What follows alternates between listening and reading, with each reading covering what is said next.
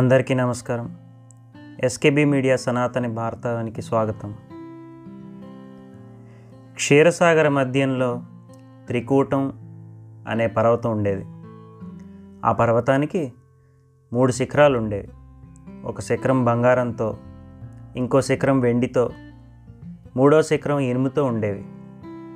ఆ కొండల మీద రకరకాలైన పక్షులు కిన్నెరలు విహరిస్తూ ఉండేవారు.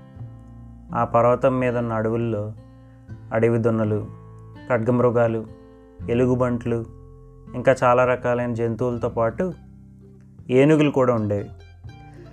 ఆ ఏనుగులు గుంపులు గుంపులుగా తిరుగుతూ ఉంటే ఆ తిరుగుతున్న అడుగులకి లేచిన దుమ్ముతో అక్కడ అంధకారం వచ్చేసేది. అన్ని ఏనుగులు ఉండేవి. అలా ఓ రోజు ఆ ఏనుగులన్నీ ఆహారం తిని మంచినీళ్ళ కోసం సరోవరానికి చేరుకున్నాయి.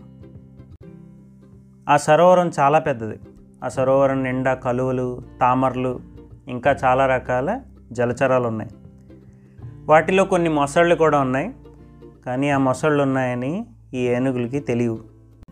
అన్ని ఏనుగులు దాహం తీర్చుకుని బయటకు వస్తే గజరాజ్ మాత్రం దాహం తీర్చుకున్న తర్వాత ఆయన తొండంతో నీళ్ళు తీసి ఆకాశంలో కొడుతున్నాడు.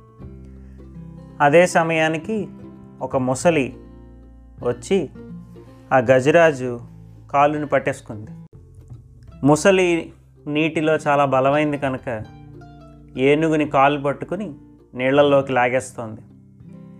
ఏనుగేమో తన శక్తినంతా ఉపయోగించి గట్టిగా ఒడ్డుకి ముసలిని లాగి బయటపడడానికి ప్రయత్నిస్తుంది.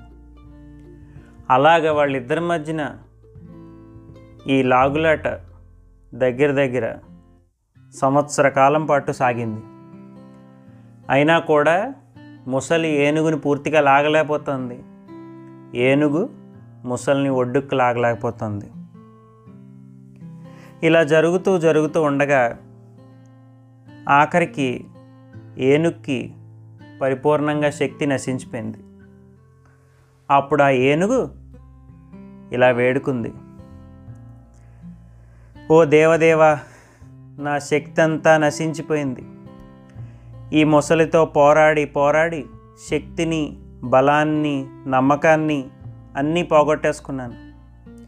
నేను మృత్యు అంచుల్లో ఉన్నాను. ఇంకా పోరాడలేను. తెలుసో తెలియకో ఇన్ని రోజులు ఏదైనా తప్పులు చేసుంటే క్షమించు.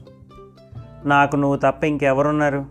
నా పైన దయించి ఈ బాధ నుంచి విముక్తి కల్పించు. అయితే వచ్చి నన్ను కాపాడు. లేదా ఈ బాధ నుంచి విముక్తి కలిగించి నన్ను నీ దగ్గరికి తీసుకుపో అని వేడుకుంది. అలా వేడుకోగానే వైకుంఠపురంలో ఒక చివరిలో ఉన్న ఒక మేడ మీద మందార వనంలో అమృత సరస్సు పక్కన మంచం మీద లక్ష్మీదేవితో ఆడుకుంటున్న శ్రీమన్నారాయణుడికి ఈ ఏనుగు ఇంకా నువ్వు తప్ప వేరే దిక్కు లేదు అనే ఏడుపు వినిపించి ఒక్క ఉదుటును లేచి బయలుదేరి వెళ్ళిపోయాడు. ఆయన వెనకాలే లక్ష్మీదేవి లక్ష్మీదేవి వెనకాలే శంఖచక్రాలు ఆయన వెనకాలే వెళ్ళిపోయాయి ఎక్కడికి వెళ్ళిపోతున్నాడా అని. సరాసరి అక్కడికి చేరుకున్నాడు. చేరుకుని చక్రాన్ని స్మరించి ఆ చక్రంతో ఆ ముసలి తల నరికేశాడు. ఇలా జరగగానే ముసలి ఏనుగు రెండూ కూడా వాళ్ళ శాప విమోచనం పొందే దేవలుడు అనే ముని శాపం వల్ల హుహు అనే గంధర్వుడు ముసలి రూపం ఎత్తి ఆ శ్రీహరి కరుణతో శాప విమోచనం పొంది గంధర్వ రూపాన్ని పొంది గంధర్వుల్లో కలిసిపోయాడు.